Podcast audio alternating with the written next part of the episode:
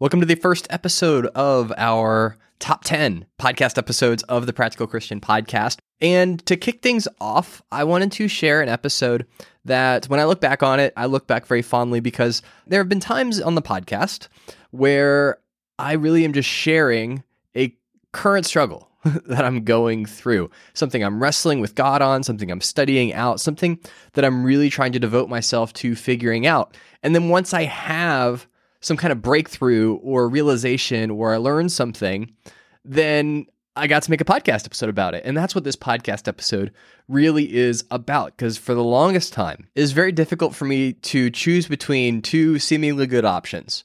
You had option A, which looked good, you had option B that looked good. And I would just be petrified, not sure which one to take. So, in this episode, I will lay out what I learned and how to navigate that dynamic, and I hope you enjoy it and get something from it as well. For much of my Christian life, I have really done, I think, a, a pretty good job of dedicating myself to figuring out God's will. You know, questions like what does God want me to do? What job does he want me to have? Where does he want me to live? Those have been things that I've always tried to keep at the forefront of my life because I never want to get to a place where I'm not living in accordance with God's will. Now, sometimes the answers to those questions are really clear. Like God makes those things exceptionally clear what he wants me to do or what the right choice is. But sometimes he doesn't. Sometimes he doesn't come out and say, All right, Travis, this is what I want you to do. And so, what do you do with that? like, what do you do when you have to make a decision about something and your options are all good, right? How do you make a decision between two equally good choices, for instance? And so, what I want to talk about in this episode is how to take action and not just be paralyzed in analysis mode, trying to weigh all the options. How to actually take action with when both options seem like they could be the right choice. And so, to start off, it's really just important to understand what is and what isn't a part of God's will in the sense of how we interact with it, right? So, questions like Does God want me to eat at Chick fil A or McDonald's this morning? What is God's will? Does he want me to have a chicken biscuit or a McGriddle? Those aren't really things that God, that God uh, concerns himself with in the sense of, you know, trying to figure out what is God's will, what is God's plan for my life, what is my purpose. What you eat for breakfast is not really in that conversation, all right? God is much more concerned with your spiritual tra- trajectory. And that's uh, when we see God's will in the Bible, quite often that is what it's talking about. Like who we become. Are we going closer to Jesus? Are we going closer to God? Or are we pulling away from that? Are we focusing on living a spiritual life? Or are we falling in love with the ways of the world? Those are the things that God is concerned with, and as far as making his will known to us. And so, but that's not a question. That's not something that's unknown because that's something God makes really clear. God's will for you, his will with a capital W, is that you pursue holiness, that you love God and love others as yourself, and that you make disciples. Like that is God's will. That is God's will for everyone. And so there's no question that, about that, right? And so for us, it's more about trying to figure out is this decision going to draw me closer to God or create unnecessary barriers between myself and God?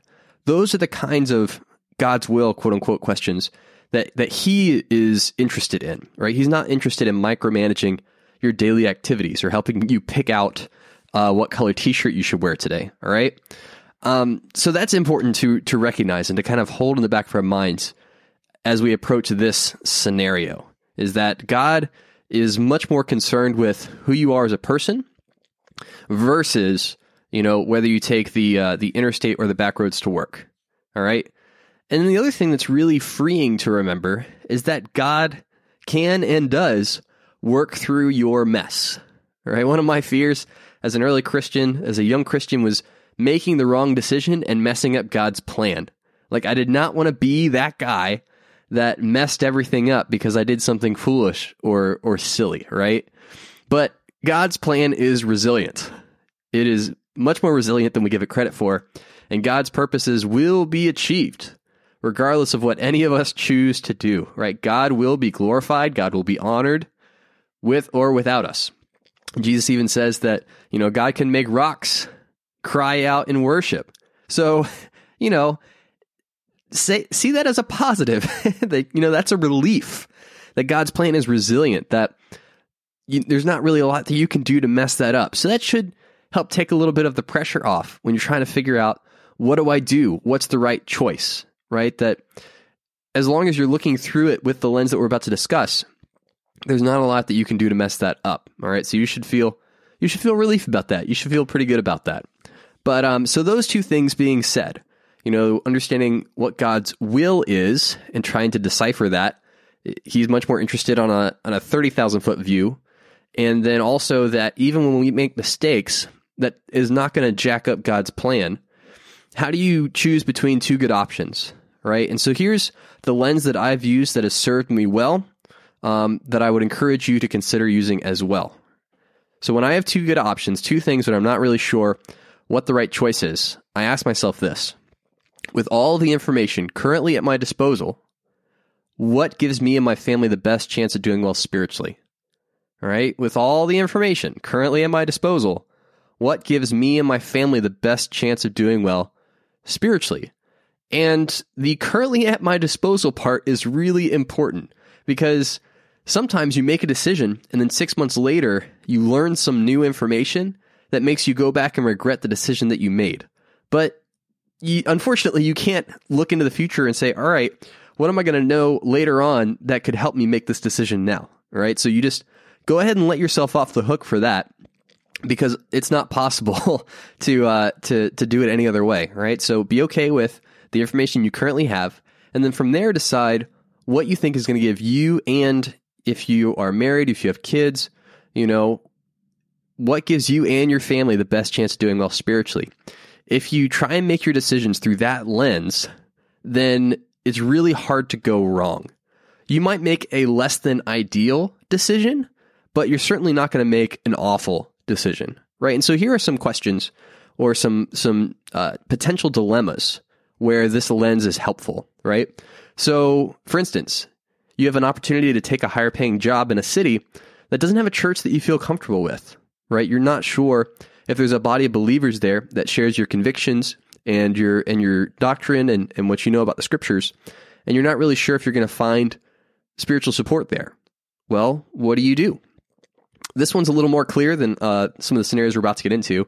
It's like, well, if I'm going to do what's best for me spiritually, I'm going to turn down that higher paying job because having a spiritual family around me is more important for my longevity as a Christian right? So that's how that lens gives clarity to, you know, something that's not bad. It's not bad to take a higher paying job.